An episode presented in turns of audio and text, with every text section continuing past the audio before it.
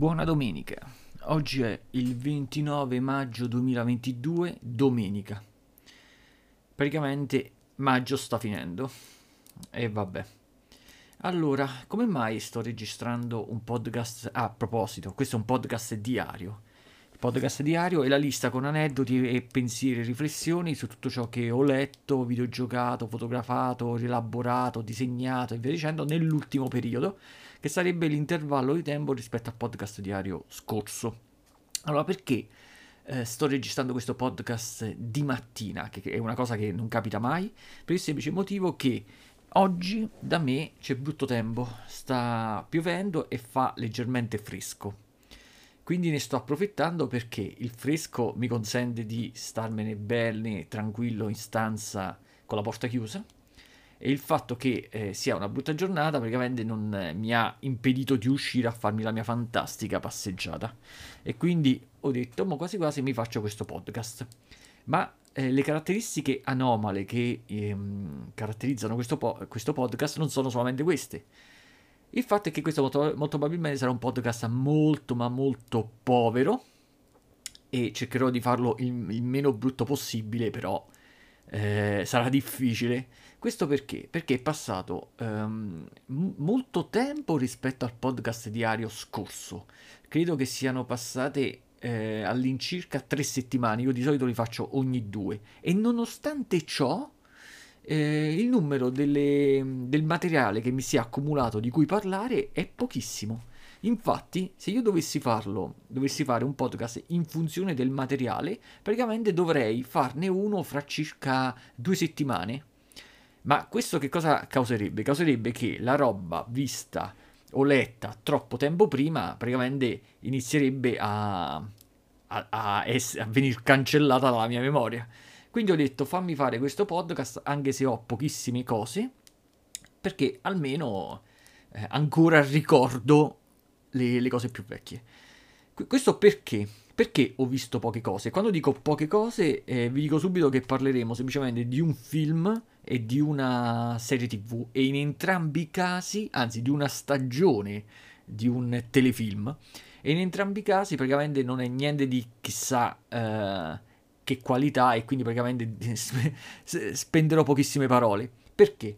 Perché praticamente eh, circa eh, tre settimane fa ho iniziato a rivedermi un telefilm di fantascienza che mi piaceva, che è Battlestar Galactica, che inizialmente stava su Amazon eh, Video, poi praticamente mentre lo stavo vedendo, molto probabilmente stava lì da anni perché questo è un telefilm del 2005, mentre lo stavo vedendo l'hanno rimosso e quindi ho dovuto procurarmi, cioè l'ho dovuto procurare in altri modi e eh, per vedere quel telefilm che è formato una, una marea di episodi, sono quattro stagioni e devo ancora iniziare la quarta, l'ultima, ogni stagione è formata tipo da una ventina di episodi. Per vedere quel telefilm ovviamente non ho visto altre cose e quindi non è che nel, nel, in questo intervallo di tempo non abbia visto nulla e che ho visto tutte queste puntate.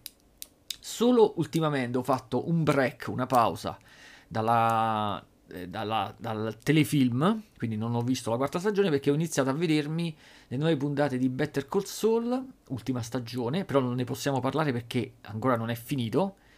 E poi... Um, um, aspetta, che è quello? Ah, il... Aspetta, che cavolo ho visto? Neanche me lo ricordo. Ieri ho iniziato a rivedere eh, The One, la coppia quasi perfetta. Ho visto solamente i primi due episodi, ma giusto perché ehm, gliel'ho mostrato a Irene. Quindi mi sono rivisto i primi due episodi insieme a lei, ma lei dopo terminerà il telefilm. Non so se ve lo ricordate, è un telefilm che sta su Netflix. Di cui io ehm, credo di. Sì, ne ho parlato all'incirca due anni fa quando l'ho visto io. E poi mi ero letto pure il libro quindi avevo incuriosito Irene e ho incominciato a farglielo vedere. Quel, quel, telefilm ve lo consiglio anche a voi. The One, la coppia quasi perfetta.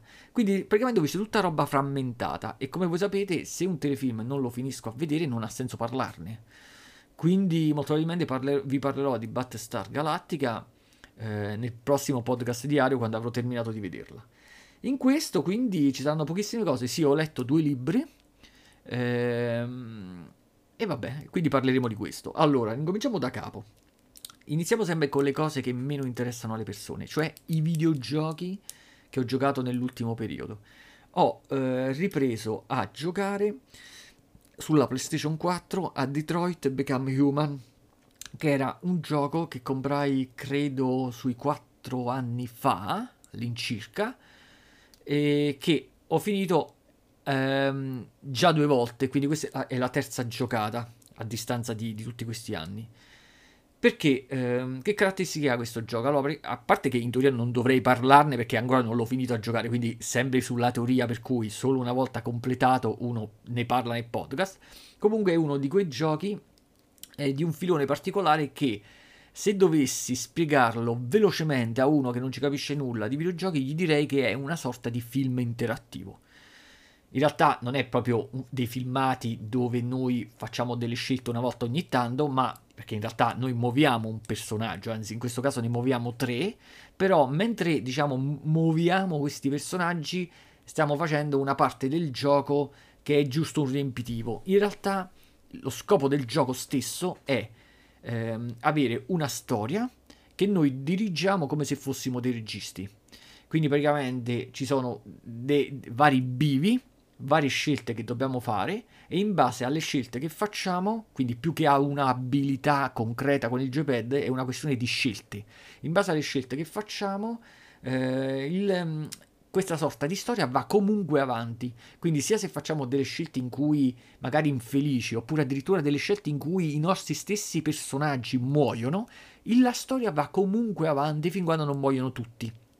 E quindi praticamente alla fine del, della giocata noi avremmo creato una nostra storia che molto probabilmente sarà diversa rispetto a quella di un altro giocatore che farà altre scelte. Ovviamente no, non sono scelte infinite, quindi ci sarà una combinazione totale di, di, di bivi da dover fare per creare storie individuali e quindi diciamo in tutto, non lo so, però ipotizzo che in tutto saranno, facciamo caso, una quarantina di storie, quindi uno giocando da capo 40 volte in teoria potrebbe vedere tutti i bivi.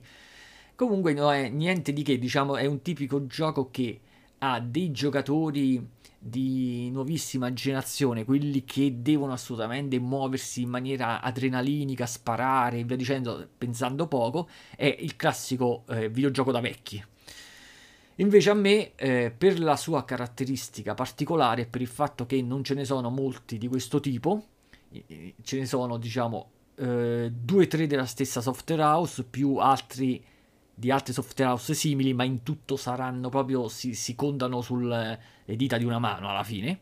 Quindi praticamente mi, era, eh, mi aveva interessato e mi era piaciuto qua, ai tempi quando l'ho comprato. Ovviamente lo comprai scontato. E adesso sto rigiocando a questo. Mi ha stupito il fatto che eh, giocando eh, sto facendo delle scelte che dive- molto diverse da quelle che avevo fatto le prime volte e che quindi mi stanno mostrando parti del gioco che non avevo per niente visto. Stop.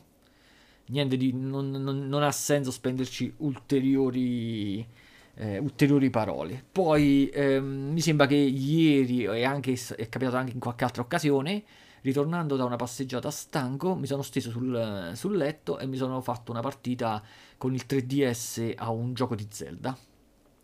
Quindi ambito videogiochi la terminiamo qui. Ambito disegni rispetto al podcast diario scorso non ho disegnato più nulla. Ehm, diciamo non ho disegnato più nulla di mio. In realtà eh, che cosa è successo? È successo che ho visto in offerta una tavoletta grafica eh, su Amazon e ho convinto Irene, eh, che era interessata a provare eh, modi di disegnare diversi rispetto al classico foglio e matita, e l'ho convinta, cioè l'ho convinta, gliel'ho mostrata e praticamente se l'è comprata. E ero molto incuriosito io anche di questa tavoletta grafica, l'ha pagata solo 23 euro. Ho scoperto, sia grazie a lei sia grazie ad altri, che la Wacom, che è la marca ehm, che fino a 10 anni fa era quasi obbligatoria per chi si doveva eh, comprare una tavoletta grafica. Io stesso nel tempo ho avuto due Wacom, ma credo proprio che se un giorno dovessi ricomprarmi un'altra tavoletta grafica, opterei per ehm, una, mar- una, di tante nuove marche cinesi che, sono, eh, che sono entrate nel mercato che, mentre una volta non erano affidabili rispa- ris- e neanche performanti rispetto alla classica, al classico predominio Wacom, WACOM, che è la marca principe per le tavolette grafiche, oggi come oggi eh, la tecnologia è andata avanti e ci sono delle marche cinesi come per esempio la Won, H-U-O-N, se mi ricordo bene, che fanno praticamente delle ottime tavolette grafiche che a parità di potenza e prestazioni rispetto alla corrispondente tavoletta Wacom costano all'incirca la metà o al massimo due terzi di una Wacom. Quindi che significa? Significa che la Wacom che ho io, che ai tempi pagai 80 euro, se dovessi comprarla di, a parità di prestazioni di quest'altra marca, la pagherei molto probabilmente tra i 35 e i 40 euro. Quindi che significa? Che se un giorno dovessi ricomprarmi una tavoletta grafica e volessi spendere sugli 80 euro, invece di ricomprarmi una tavoletta grafica della Wacom simile a quella che già ho, potrei comprarmi allo stesso prezzo una tavoletta grafica molto ma più performante. Allora, in base a questo concetto, Uh, ho visto praticamente, ho cercato la tavoletta grafica più economica che c'era di questa marca ed era di 23 euro perché c'era un piccolo sconto di 3-4 euro.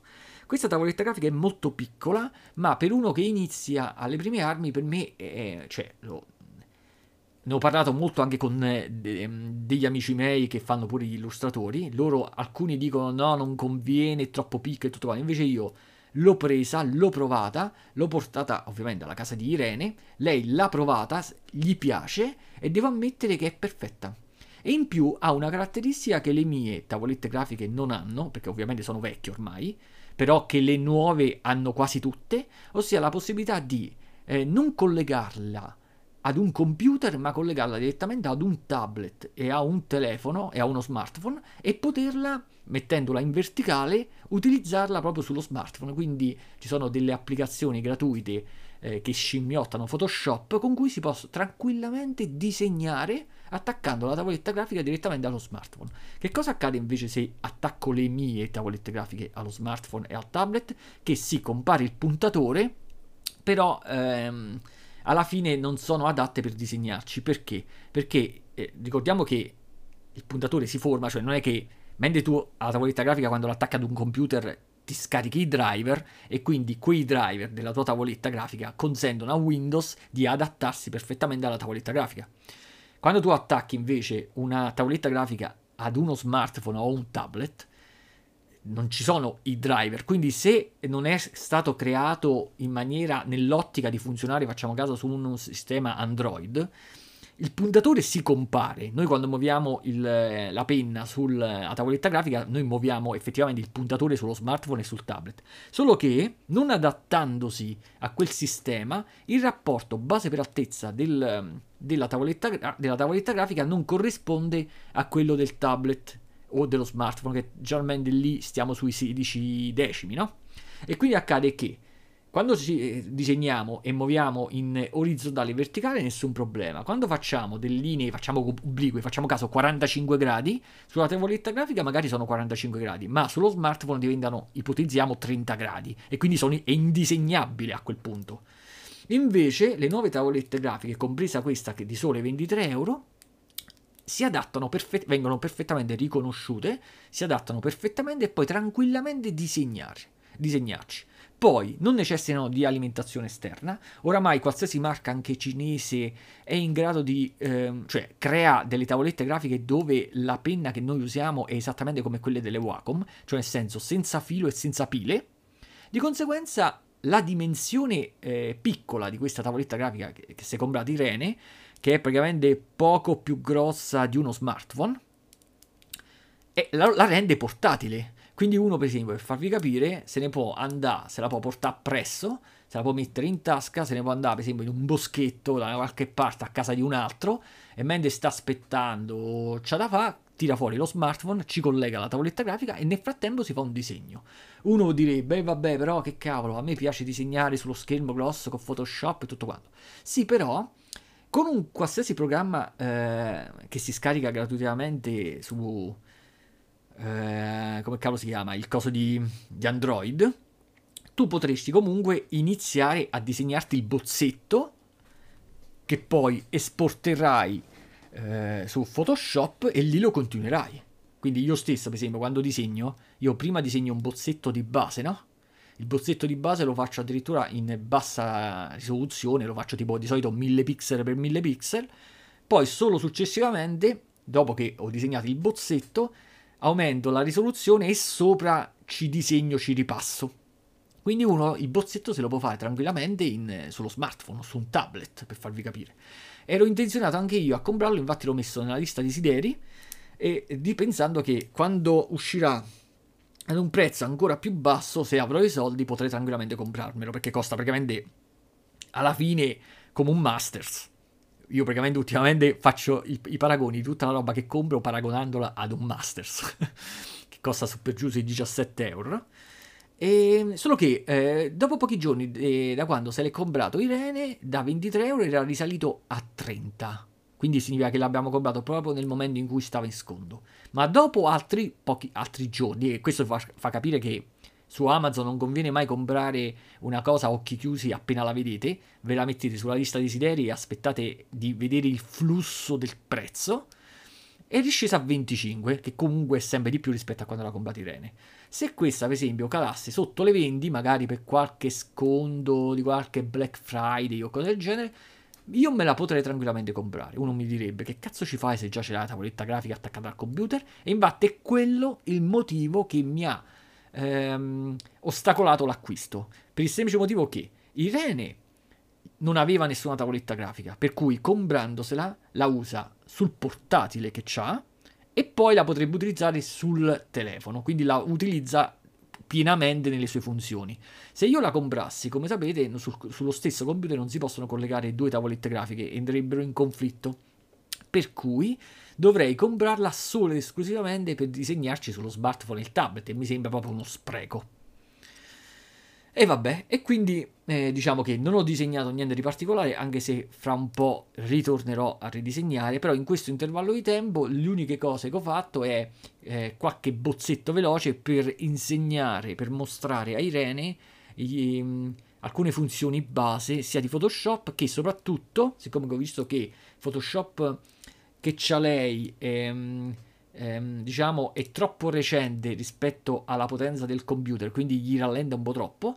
Io ho installato ehm, quello, quel programma che si chiama tipo Manga Studio o eh, Clip Studio Paint, che non ho mai capito perché ha due nomi, ma è lo stesso programma praticamente. Quello è una sorta di Photoshop eh, più leggero, perché? Perché Photoshop lo si usa a una marea di comandi perché lo si usa sia per disegnare che per ritoccare foto. Invece quel programma è unicamente pensato solo per disegnare, quindi glielo ho installato, ehm, è molto più leggero, quindi quando lo utilizza il suo computer non, soffoca e, e niente. Questo è l'argomento disegni. Per ciò che riguarda l'argomento foto, ho fatto qualche foto di natura morta eh, semplice, quindi class- le classiche foto ai miei masters. Ma un giorno ci devo fare un podcast tutto dedicato ai masters perché eh, a parte mi sono accorto che ultimamente la, i podcast camminata non li sto a fare più e mh, mm, proprio i, l'utilizzo del registratorino non lo sto utilizzando più, ma perché non, non è più la mancata voglia di farlo e che non mi viene in mente la tematica di di cui parlare, perché le tematiche, diciamo, serie che riguardano argomenti tipo il miglioramento mentale, cose del genere, le ho già fatte negli anni passati e alla fine gli argomenti sono sempre quelli. Cioè sarebbe un ripetersi. E, e quindi non è... a camminate in doppio eh, sono molto rare e anche quando accadono uno cerca di gustarsela appieno proprio perché sono rare e quindi non va a, a creare situazioni per cui eh, si programmano registrazioni doppie di, in cui praticamente costringo l'altro a parlare e via dicendo su argomenti miei. Per cui alla fine lui, lui, il registratorino che tanto l'ho utilizzato uno o due anni fa sta praticamente riducendosi in... Uh, si sta muffendo praticamente. E vabbè, non ci posso fare niente. Eh, per ciò che riguarda, diciamo, le foto, quindi, foto in natura morta, ho, sono andato sulla soffitta, l'ho cercato da tutte parti, non sono riuscito a trovare il mio cavolo di Walkman che usavo quando ero piccolo, perché lo volevo trovare per fare una foto di natura morta in cui mettevo a fianco al Walkman delle musicassette, delle audiocassette che avevo ritrovato, che avevo originali. Purtroppo questo cazzo di registratorino Sanio che lo tenevo tanto a caro, di cui io sono sicurissimo di non, di non, averlo buttato perché era perfettamente funzionante. Uno mi dirà, e che cavolo ci facevi di un Walkman? Mm, di sicuro non, non l'ho buttato, quindi non so che fine ha fatto, l'ho cercato ovunque, non l'ho trovato, per cui alla fine sì, ho fatto comunque la foto di natura morta alla musicassetta, però è uscita molto povera perché ho dovuto mettere, cioè nella foto compare semplicemente la musicassetta che tra l'altro eh, era di un... l'avevo comprata a Bologna, è stata la mia ultima musicassetta che ho comprato, che già ai tempi esistevano i CD, si chiamava... Ehm, oddio, come cavolo si chiamava? Si chiamava Stereotype, una cosa del genere. Praticamente erano le canzoni dei cartoni, di alcuni cartoni, le canzoni in italiano di alcuni cartoni animati giapponesi degli anni 80 ricantate. Ma sinceramente ehm, eh, sono andato a, a risentirmele cercandomi gli MP3 e neanche lo trovate perché faceva veramente schifo sta cassetta. Ehm, cioè ste, ste, quella produzione, diciamo. L'ho trovata comunque su YouTube, mi sono sentito le canzoni e mi sono accorto che a distanza di tempo che praticamente potevo tranquillamente non comprarlo perché face, fanno veramente schifo, proprio canzoni a bassa produzione che sembrano quasi proprio a livello amatoriale. Però ah, mi sono tenuto la musicassetta come ricordo perché è stata la mia ultima musicassetta. E quindi niente, ho scattato una foto a questa, intorno ci ho messo qualche pupazzetto, ci ho messo un pupazzetto di Kenshiro, il pupazzetto, quello, il robottino di Yattaman e, e Goldrake. Questo perché nel, nella cassetta tra le canzoni c'era sia Yattaman, sia Ken il guerriero, che mm, Shooting Star, che era la canzone finale che si sentiva quando ti vedevi il cartone animato di Goldrake. E vabbè, comunque non vale un... a livello di canzoni non vale un cazzo, ripeto. Poi per il resto ho scattato svariate foto mentre mi facevo le mie passeggiate al mare con Irene, ma foto da, da smartphone, quindi addirittura neanche la compatta, direttamente da smartphone. Eh, e sinceramente quel tipo di foto... Allora, a me piace scattare le foto, piace rielaborare le foto, però devo ammettere che quando uno scatta delle foto ricordo, quindi non delle foto dove c'è un concept, dove tu ti impegni per ottenere una sola foto e via dicendo, ma quando tu scatti tipo una decina di foto e tutte quelle foto te le devi tenere per ricordo, starle a ritoccare una a una senza esagerare perché sono foto ricordo quindi non c'entra niente con foto artistiche o cose di questo tipo giusto per aggiustare un po' le ombre eh, migliorare un po' qua un po' là mi annoia abbastanza e quindi la fregatura di quando uno le, cioè mentre le scatti non ci pensi ma, poss- ma quando ritorni a casa e ti ritrovi che devi stare eh, due ore a starti a riaggiustare le, le foto che hai fatto nella, parti- nella passeggiata al mare per eh, poterle passare a, a, quell'altra persona, cioè proprio me annoia. Comunque, questo per farvi capire che comunque ho fotografato. Ehm, vi ricordo che chi volesse vedere, chi ha Instagram e si vuole vedere le foto senza andarsi a ricercarle eh, sparpagliate su internet, che comunque sarebbe bastato scrivere su Google chirurgia grafica o cagiumania, basta che va su Instagram e si vedrebbe le foto di natura morta su account chiocciolina natura stramorta. Natura stramorta. E lì vi vedete tutte le foto di natura morta. Quindi natura morta che significa foto fatte a oggetti. E quindi il 95% sono foto fatte ai pupazzi. Chi si vuole vedere le foto che scatto ai libri, quindi per esempio una l'ho scattata ieri per fare il tweet del libro di cui poi vi parlerò, chiocciolina mentre leggo, quindi chiocciolina mentre leggo, vi vedete eh, tutta la roba che, che, leggo man mano che la leggo. Invece i ritratti, che ce ne metto eh, pochissimi perché ne, ne scatterò, se ne scatto due all'anno è grasso che cola, chiocciolina ehm, ritratti KJ. E vabbè, e con questo abbiamo terminato la parte delle cose che meno frega le persone. Adesso iniziamo con i film e poi con i libri. Mi lascio i libri alla fine perché i film, diciamo, andrò molto veloce. L'unico film che ho visto, che l'ho visto tra l'altro insieme a Irene, e questa è la terza volta che cerco un film erotico su Amazon Video e mi ritrovo a vedere della roba che di eccitante a, po- a pochissimo. Se vi ricordate, la volta scorsa me l'ho visto um, Upo, no aspetta, come cavolo è? Upornia, no, Youtubia. Aspetta, eh, un attimo che ce l'ho qua, ve lo dico subito che me l'ho visto. Ah, Utopia. Mamma mia, che veniva spacciato per erotico quando di erotico non c'aveva proprio niente.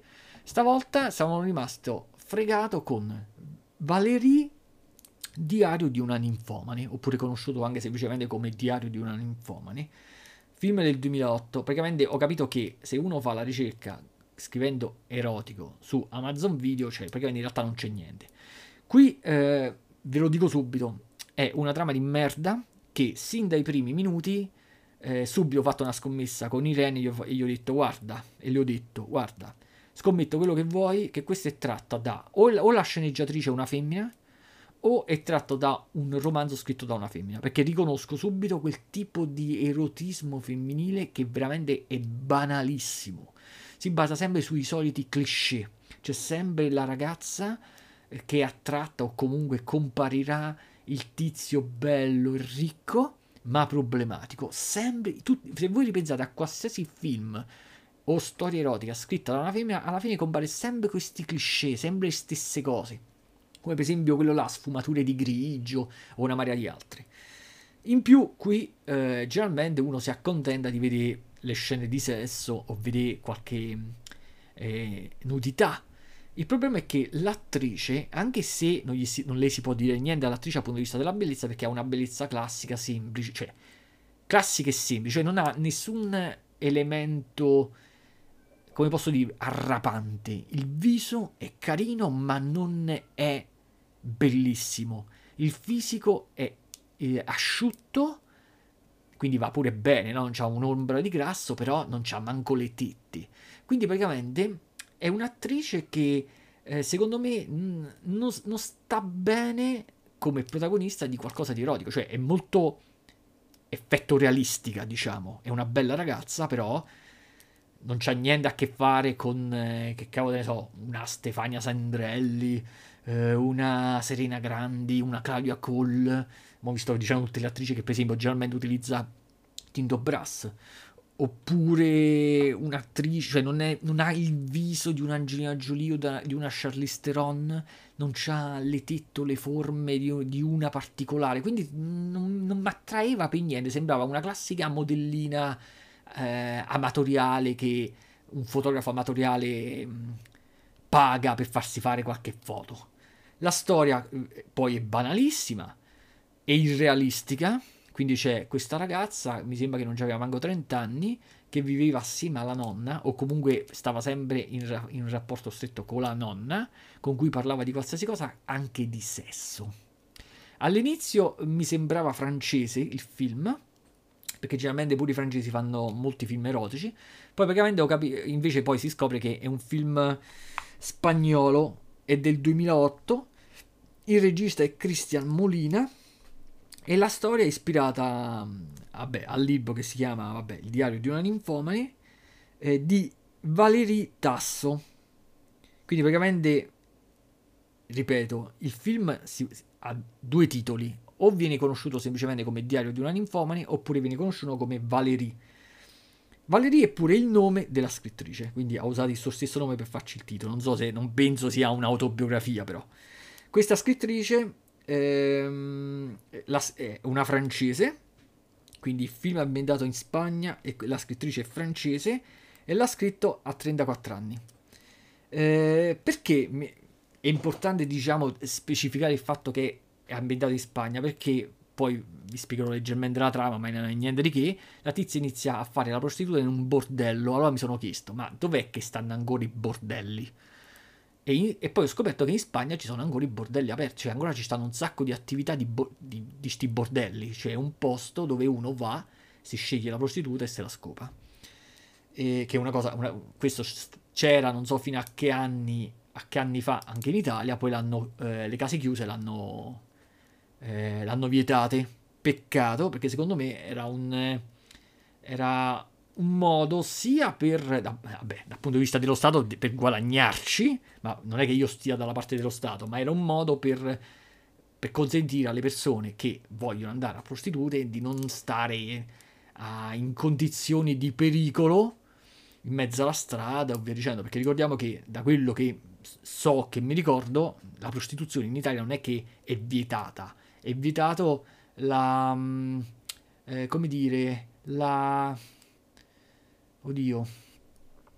Eh, la, il procacciare la, la, prostituzione. Vabbè, non, non, non, entriamo in discorsi di cui non, so, non, ho sicurezza al 100%. Comunque dovrebbe essere vietato ehm, vendersi, boh, cioè cercare clienti ma non prostituirsi, cioè sempre quelle regole all'italiana del cazzo che non hanno assolutamente senso, che fanno sì che magari un operaio di 50 anni che non ha la fidanzata e ha voglia di scopare si becca la multa mentre va in mezzo alla strada alla ricerca di una cazzo di prostituta, come se chissà che cazzo stesse facendo di eh, abominevole.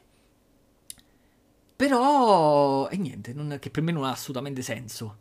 Però, perché è la classica ipocrisia italiana, cioè non, non c'ha proprio assolutamente. Però una qualsiasi persona in Italia può tranquillamente vendere il suo corpo eh, non si può, eh, non può andare a caccia di clienti, ma può vendere il suo corpo. Non, eh, non ho mai capito bene la, il limite tra le due cose, però, e neanche voglio capire perché, per, grazie alla fortuna del fatto che non ho soldi, di conseguenza non, non, non rientra neanche nella problematica del, di capire come funziona la, la prostituzione in Italia. E vabbè. Il, la storia è di questa tizia che ha un. Praticamente lei si autodefinisce ninfomani perché ha sempre voglia di scopare e parla tranquillamente di sessualità con la nonna.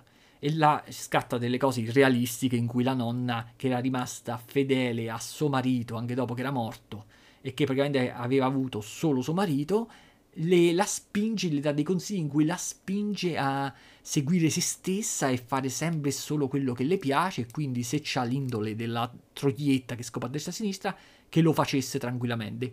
L'idea che una nonna possa dire alla nipote una cosa del genere mi sembra stranissima. Quando la nonna morirà, lei si troverà molto sola.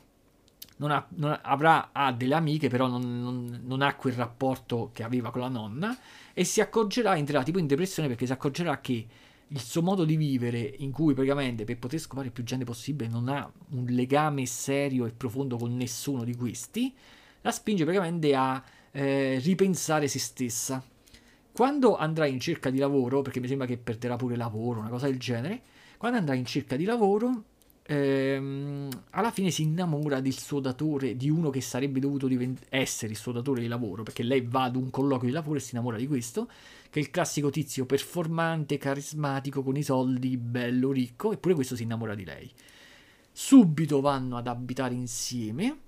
Lei poi è costretta comunque a, a scegliersi, a trovarsi un altro lavoro perché quello gli dice non, non ti posso avere come dipendente perché sono innamorato di te, una cazzata di questo tipo.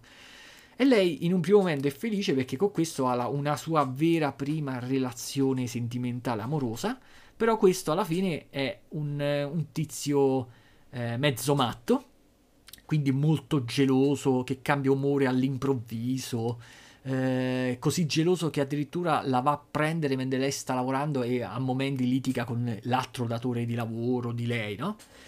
Que- arriva un punto in cui lei non ce la fa più a sopportarla a questo, perché poi sembrava tanto performante e ricco, ma in realtà era pieno di debiti, che, che poi dovrà ripagare pure lei, e quindi alla fine lo lascia.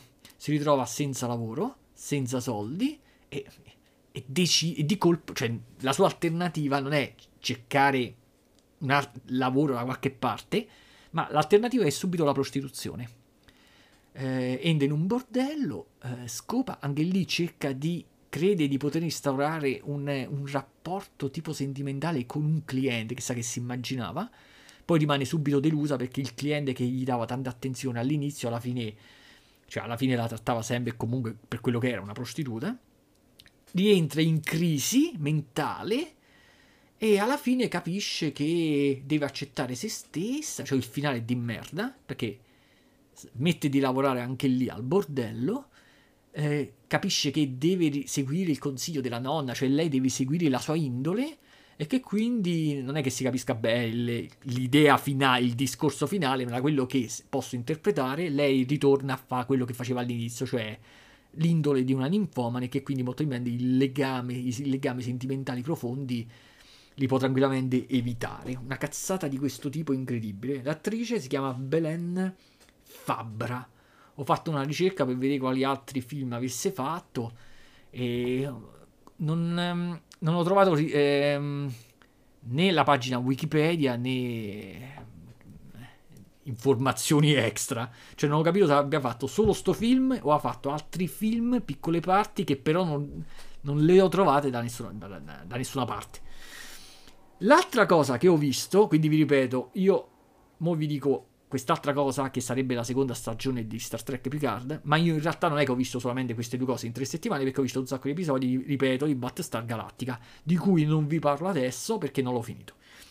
Allora, l'altra cosa che ho visto è eh, la seconda stagione di Star Trek Picard. Eh, praticamente negli ultimi anni hanno cercato di rispolverare il, il franchising di Star Trek.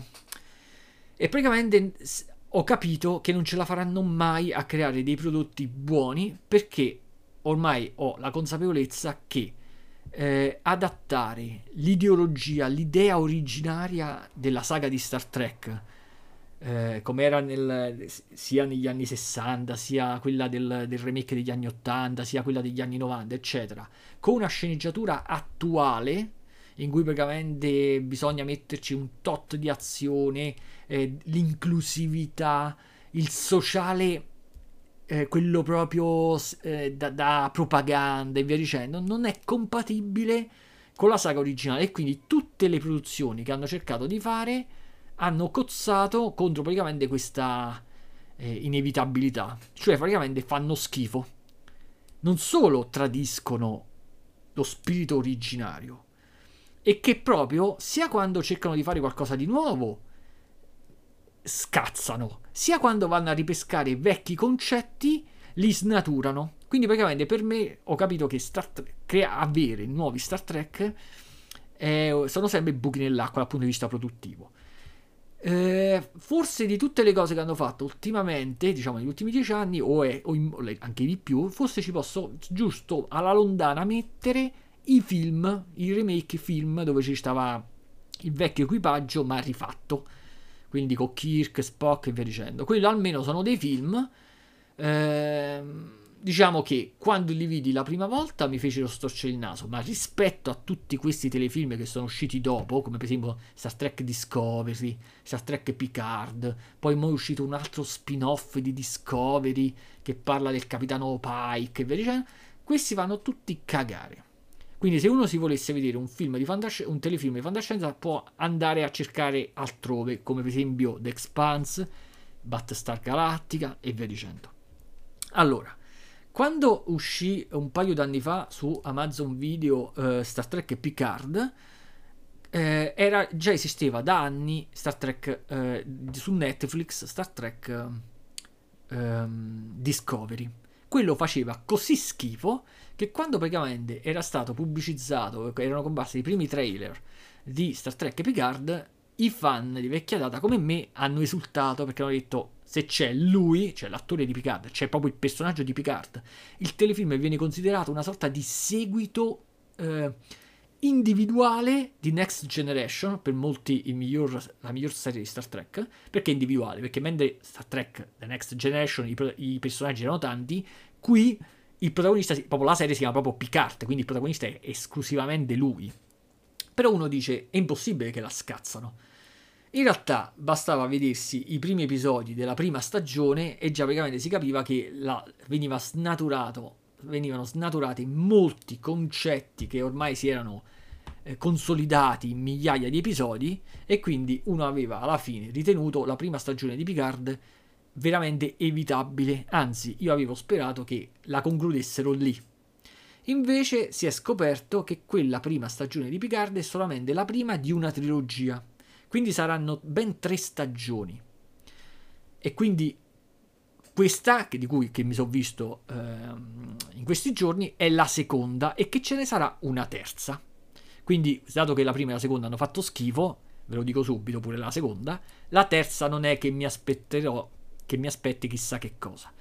La seconda stagione è molto diversa dalla prima, perché la prima proprio non eh, aveva un, degli argomenti che proprio non... Eh, in cui veniva, veniva eh, ripeto, snaturi, snaturato eh, proprio un'intera cultura che è quella dei Romulani, cioè proprio, poi era un continuo correre a destra e a sinistra.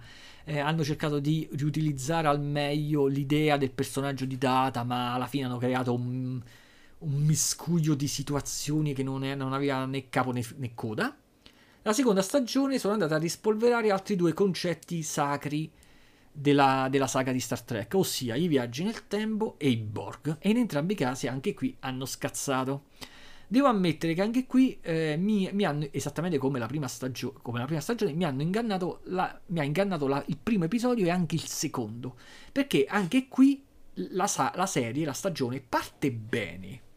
Cioè uno dice, la, ti crea la sorta di curiosità di sapere come va come potrebbe proseguire, però la fregatura è che dopo prima, il primo episodio anche il secondo, sono, mi sembra che sono solamente 8 gli episodi, eh, anche, anche, la, anche questa stagione, tutto diventa, tutto va a merda.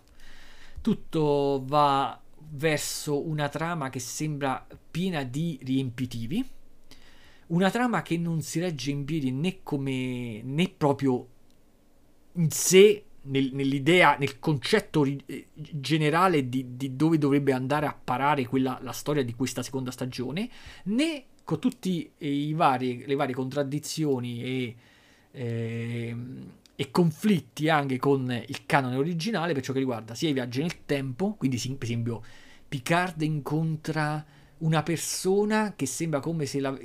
Innanzitutto c'è il viaggio nel tempo, quindi si ritorna quasi ai giorni nostri. Vabbè, questo è il solito escamotage, che se devi ritornare indietro nel tempo te ne ritorni sempre verso il presente, così risparmi eh, nelle scenografie.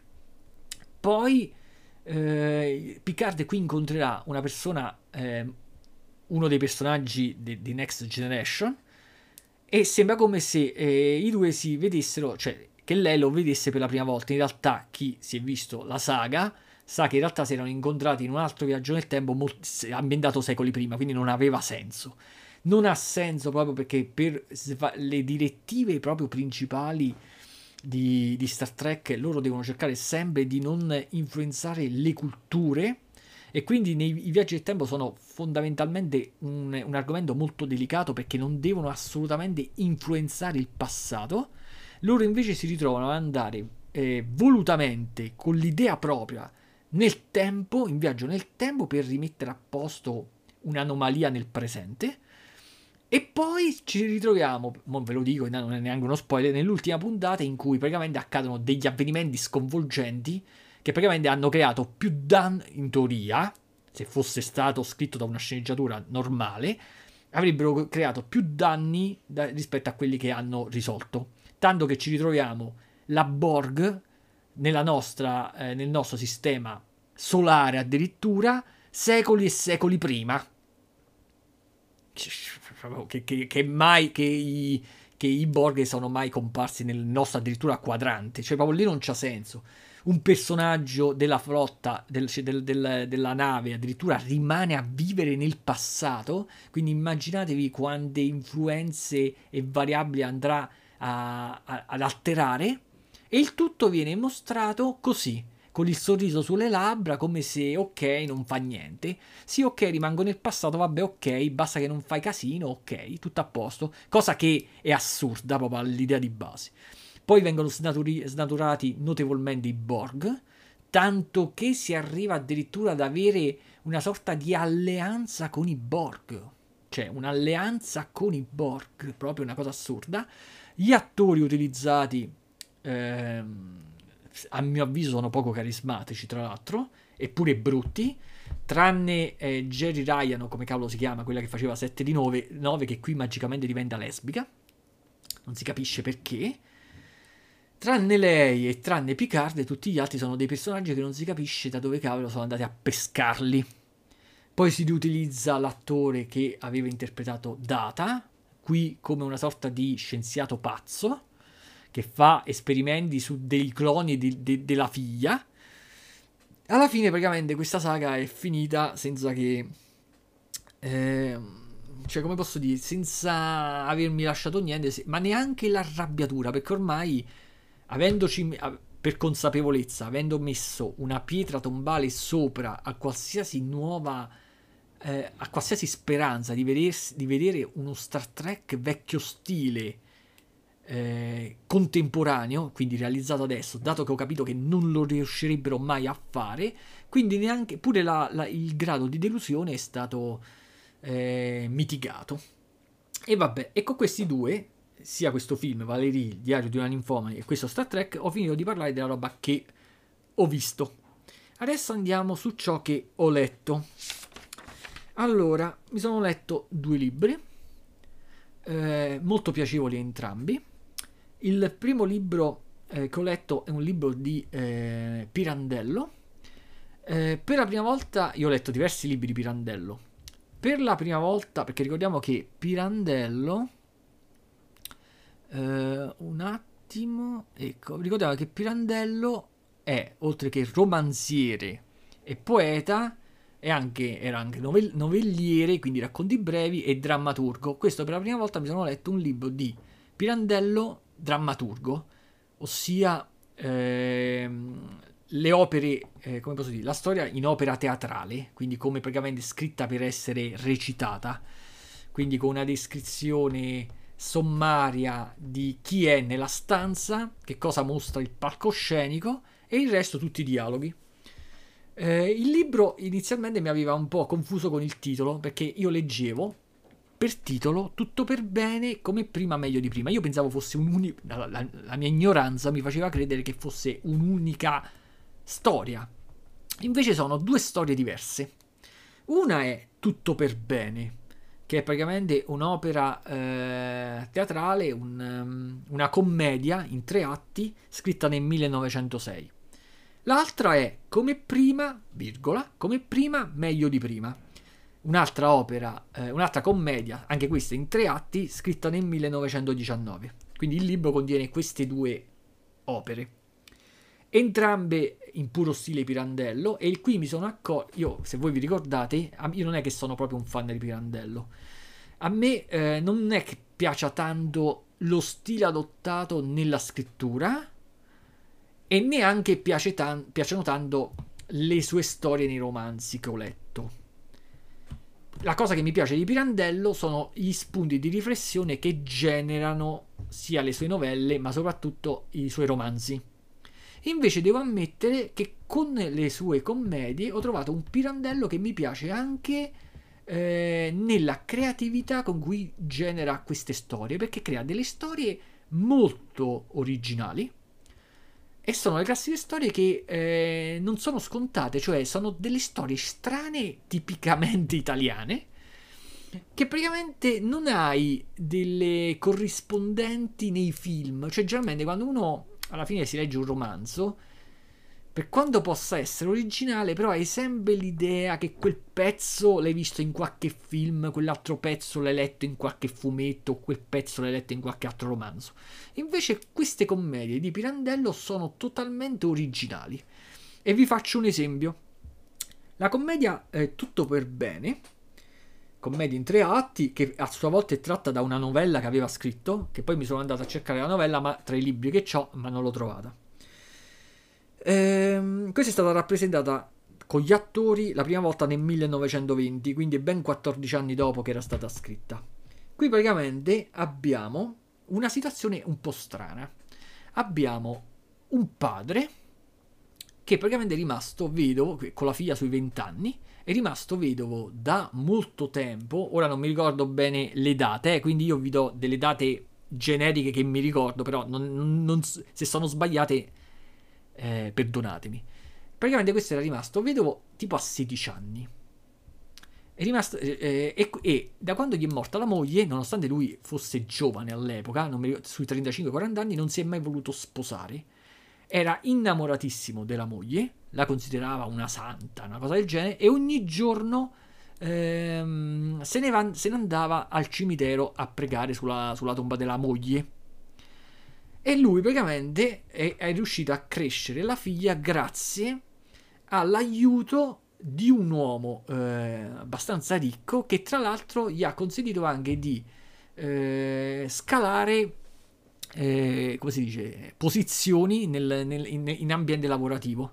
Quindi non mi ricordo lui che lavoro faceva però era riuscito alla fine a, a fare, ad avere un buon lavoro grazie a questo amico di famiglia che tra l'altro, ripeto, aveva tipo eh, non adottato la figlia, ma l'aveva aiutata a, come dire, a fare da tutore a questa, a questa bambina fino a quando addirittura a 20 anni l'aveva aiutata pure eh, a darle una dote per potersi sposare a sua volta un ragazzo ricco. Perché ai tempi, ovviamente, cioè, tu quando, quando ti sposavi una femmina, la famiglia della, della femmina ti dava la dote, no? Quindi tu, molti si sposavano pure solamente per prendere la dote, per farvi capire. E quindi per potersi sposare questo eh, ragazzo ricco aveva bisogno anche di una dote eh, che lo rendesse all'altezza comunque della situazione. E quindi questo amico di famiglia aveva aiutato a lui nel lavoro e aveva aiutato alla figlia. Il problema è che eh, questo, chiamiamolo protagonista, questo vedovo, si era accorto negli anni che, veni- che veniva trattato abbastanza male, con, ehm, quasi con distacco, come se non contasse un cazzo, eh, sia dalla figlia, dalla sua stessa figlia, sia da tutti gli altri. L'unico che eh, gli faceva delle gentilezze e degli aiuti era questo amico di famiglia. E lui praticamente ha vissuto, quindi nella sofferenza, sia per aver perso la moglie, sia per come veniva trattato praticamente da tutti. Solo un giorno, chiacchierando con la figlia, scopre una cosa assurda e gli cade il mondo, che, che di colpo gli crolla tutto. Ossia la figlia gli dice ma come? Tu non ti sei. Può essere che non sai, può essere che non ti sei mai accorto, che tutti lo sanno mentre tu non lo sai, che io in realtà non sono tua figlia, ma che tua moglie, cioè mia madre, che tu reputi tanto santa che la vai a pregare ogni giorno, ti aveva messo le corna. Eh, e praticamente io sono la figlia del tuo amico e che quindi ami- l'amico di famiglia che ti ha aiutato a fare carriera e che praticamente mi ha aiutato a me a sposarmi, a, a, mi ha fatto da tutore e tutto quanto, in realtà sarebbe mio padre, può essere che non ne sia accorto, è, possibile, è impossibile che non te ne sia accorto, quindi tutti ti trattano male perché ti considerano uno non solo cornuto, ma che ha sfruttato le sue stesse corna e che molto probabilmente ha eh, spinto la sua stessa moglie verso il letto del, dell'amico per poter eh, averci un guadagno in ambito lavorativo. E quest'uomo, che si sente, che capisce finalmente a distanza di 16 anni perché tutti lo trattavano male, ci rimane veramente di merda, cioè gli crolla tutto. Gli crolla tutto perché scopre che innanzitutto lui la, la tizia che ha sempre venerato, la moglie che era morta, che ha sempre venerato, in realtà gli aveva fatto le corna. E quindi praticamente già cade l'immagine che, che aveva nella sua testa eh, di questa donna. Quindi lei, lui super innamoratissimo, di colpo scopre che quella gli aveva fatto le corna. Ma poi scopre il perché tutti lo trattavano con sufficienza e con disprezzo, perché tutti, ripeto, lo consideravano uno che era consapevole che la moglie gli faceva le corna e che gli andava e che non si incazzava e che non reagiva perché gli andava bene per avere un guadagno personale. E che quindi il fatto che il loro amico di famiglia eh, gli facesse da tutore alla figlia, quindi gli pagasse gli studi e tutto quanto, era perché lui era consapevole che in realtà quello è il vero padre, e che quindi lui stesse semplicemente recitando di fare il padre della sua figlia, eh, lo, lo sconvolge perché lui dice che ma guarda che io non ne sapevo niente, e mo che lo so, qua le cose cambiano tutte.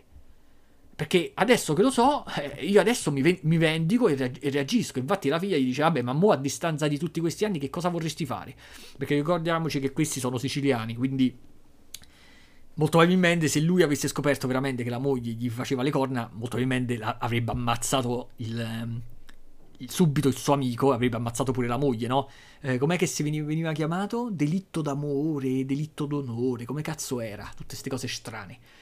E lui praticamente si accorge che effettivamente non ha senso vendicarsi adesso, cioè non può vendicarsi adesso a distanza di tutto questo tempo. Passerebbe, oltre che da cornuto, anche da deficiente, perché tutti quelli che negli anni sapevano che lui era era praticamente, eh, come posso dire, vol- volutamente cornuto, se venisse a sapere che lui non sapeva delle sue stesse corna, ancora, era ancora peggio, perché significava che era, era un, è stato un deficiente, tutti si erano accorti, tutti sapevano la verità tranne che lui. Allora lui si trova al classico bivio pirandelliano. Che fare? Continuare la commedia, continuare a vivere facendo finta di niente? Però come puoi continuare a vivere facendo finta di niente quando sai la verità? Quando sai che tua moglie ti aveva messo le corna e quando sai che il tuo amico in realtà ti ha aiutato non perché era tuo amico, ti ha aiutato come una sorta tipo di ricompensa perché eh, ti scopava tua moglie. Allora, praticamente alla fine, vabbè, alla fine della commedia finisce che eh, litigano tutti quanti e tutti scoprono, cioè sia lui, sia questo amico di famiglia, sia la figlia, sia il, il come cazzo si chiama, il cognato, come si chiama il marito della figlia scoprono praticamente che lui veramente non ne sapeva niente e che quindi, eh, eh, che quindi non era giusto trattarlo in quel modo. E in più eh, la figlia, scoprendo che effettivamente questo padre posticcio credeva veramente di essere suo padre e che veramente quindi non ne, non ne sapeva niente, praticamente si, da quel momento inizia un legame più affettivo verso quest'uomo. Quindi una cosa del genere, cioè una storia stranissima. Però se vi sembra strana questa storia, vi racconto subito l'altra commedia che è ancora più strana. L'altra commedia si chiama Come prima meglio di prima. Questa è stata fatta nel 19... scritta nel 1919 ed è stata recitata, diciamo, nel 1921, quindi questa dopo soli due anni. Anche questa è tratta da una novella e anche questa non sono riuscito a trovarmi la novella. Vabbè, però mi sono letto la commedia e amen. Qui abbiamo un'altra storia addirittura strana praticamente c'è una, ehm, come posso dire, diciamo una che, troieggia, che troieggiava in maniera abbastanza palese, quindi praticamente che c'aveva un sacco di amanti e via dicendo, eh, che non, non, so che per quale motivo va in depressione e si vuole suicidare e si spara. Accorrono eh, uno degli amanti, ma accorre anche il, ehm, diciamo, il marito, non lo posso chiamare un ex marito perché non, non avevano divorziato, si erano semplicemente separati eh, tipo sui 15 anni prima. E praticamente questo accorre, era un chirurgo e riesce a salvarla. Quindi praticamente quella non si era sparata mortalmente, si era ferita, ma lui riesce a salvarla e gli, e gli propone una cosa, gli dice, quando tu eh, mi hai abbandonato, tu praticamente non hai abbandonato solo me, ma hai abbandonato anche nostra figlia, l'hai abbandonata da piccola.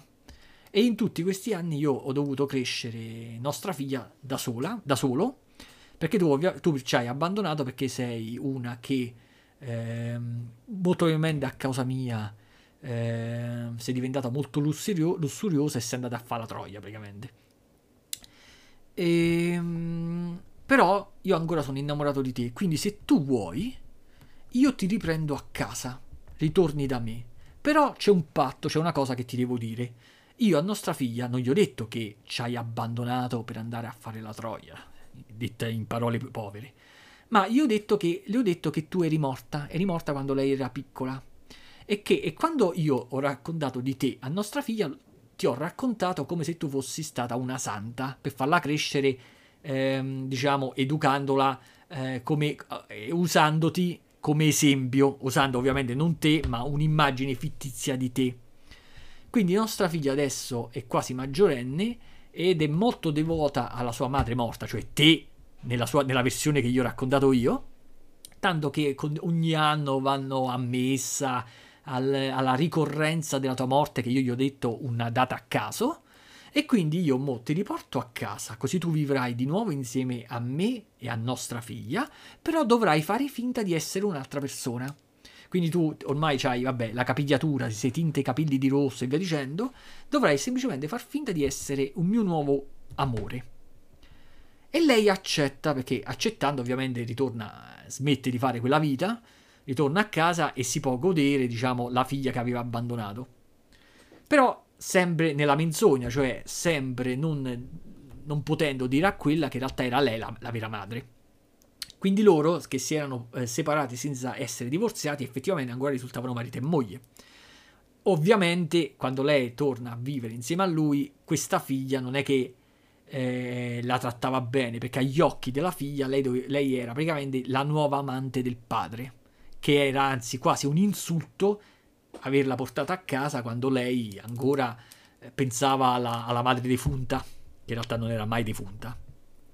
Quindi le due non riescono a legare bene perché questa figlia eh, la crede una, una, usurpatrice.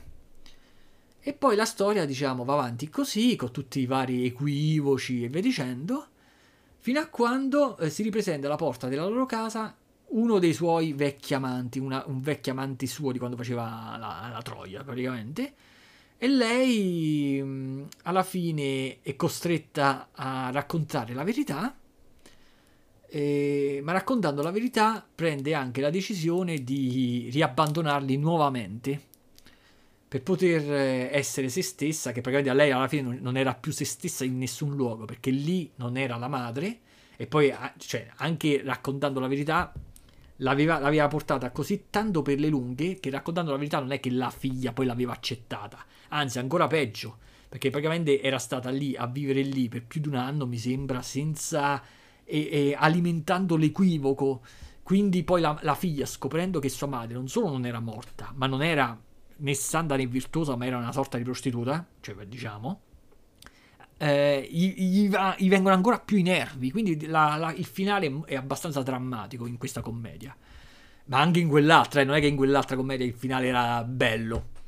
La cosa bella di queste storie è che sono molto strane si basano sempre su alcuni concetti base delle opere di Pirandello che si basa sulla percezione di sé e la percezione degli altri, sugli equivoci, sull'inganno, su chi eh, si mostra in un modo ma che non è e via dicendo, e su chi ha nella testa il ricordo di qualcuno o la figura di qualcuno che però ha magari idealizzato e che si è creato nella propria mente, ma che in realtà non esiste, non ha la controparte reale.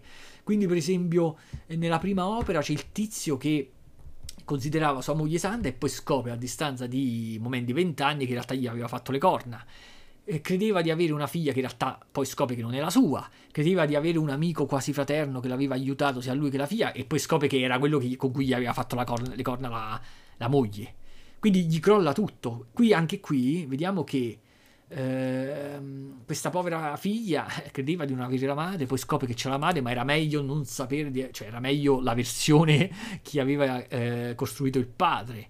Quella pure che è costretta a vivere con la figlia, però mentendogli e, e sentendo ogni giorno tutto il suo disprezzo perché veniva ehm, intesa come ehm, la nuova fidanzata del padre quando lei era effettivamente la moglie del padre e, e, e sua madre. Cioè, queste situazioni eh, strane che però mi sono piaciute. Mi sono piaciute. Mi è piaciuto leggerle. Poi questo era uno di quei libri che avevo comprato al mercatino dell'antiquariato. Vi ricordo... No, anzi, no, nemmeno questo. Questo era il libro che mi aveva riportato mia madre e credo ave- che un, un, giorno mi aveva portato tipo con soli 2 euro, tipo 5-6 libri. E questo stava là in mezzo. Quindi questo addirittura l'ha pagato 50 centesimi, una cosa del genere.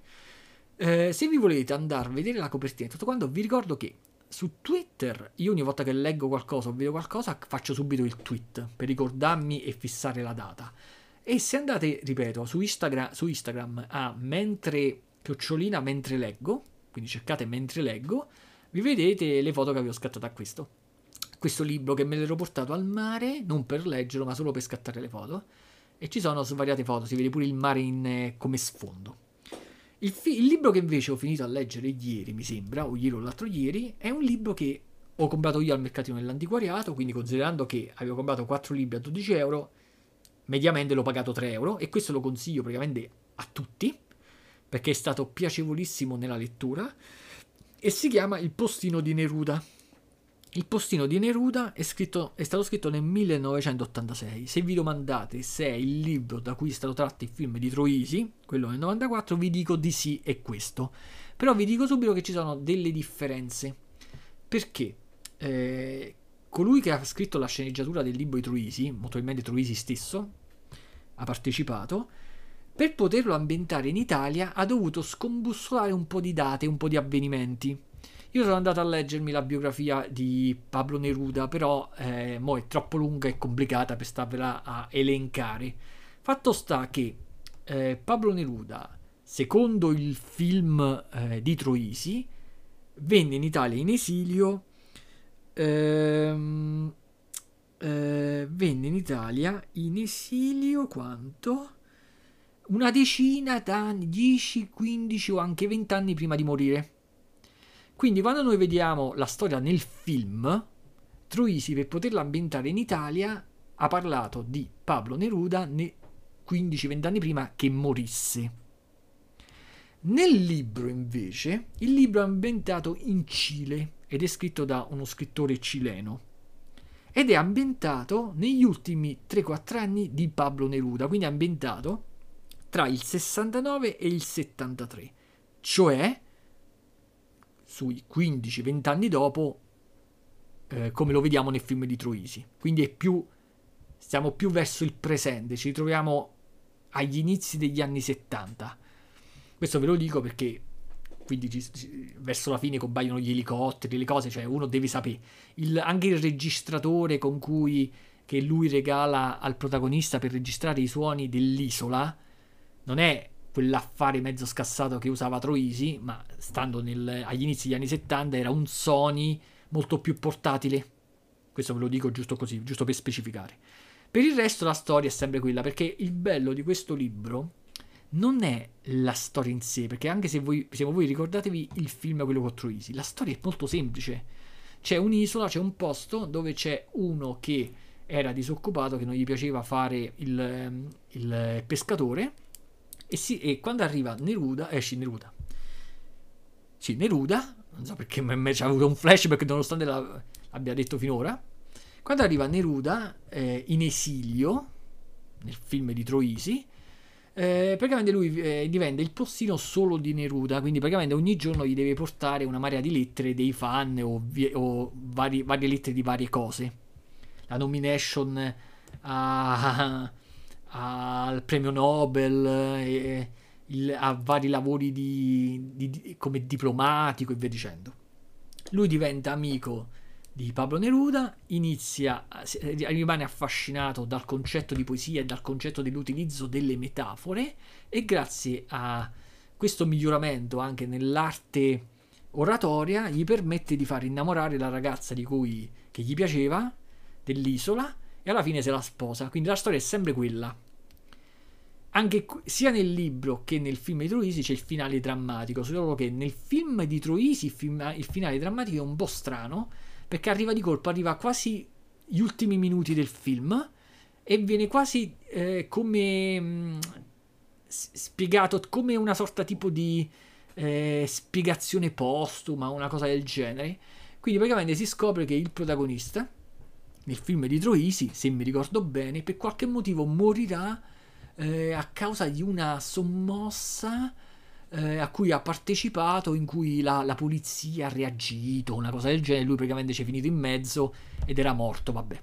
Quindi il finale drammatico è che lui muore, mentre non muore Pablo Neruda perché il film, ripeto, è ambientato 15-20 anni prima della morte di Neruda, non è che il film può inventarsi una, un'altra data della morte di Neruda, Neruda è esistito per davvero.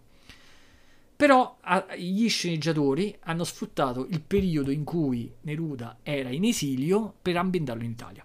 Invece nel libro, il libro è ambientato, ripeto, negli ultimi anni di Neruda, quando Neruda non stava in esilio, ma stava in, eh, nella sua casa effettiva in quest'isola del, nei pressi del Cile, una cosa del genere, ma non mi ricordo l'isola come si chiama. Qui il protagonista, che si chiama sempre Mario, ma ha un altro cognome, ovviamente, è, è cileno, ehm, è, è, molto più giovane rispetto a Troisi, ha 17 anni, anche qui la storia vabbè, sembra la stessa, fa amicizia con eh, Neruda, eh, Neruda gli insegna come poetizzare, come creare le, le metafore, come ispirarsi alla natura che lo circonda e lui riesce a far innamorare la ragazza che gli piaceva e alla fine si sposa.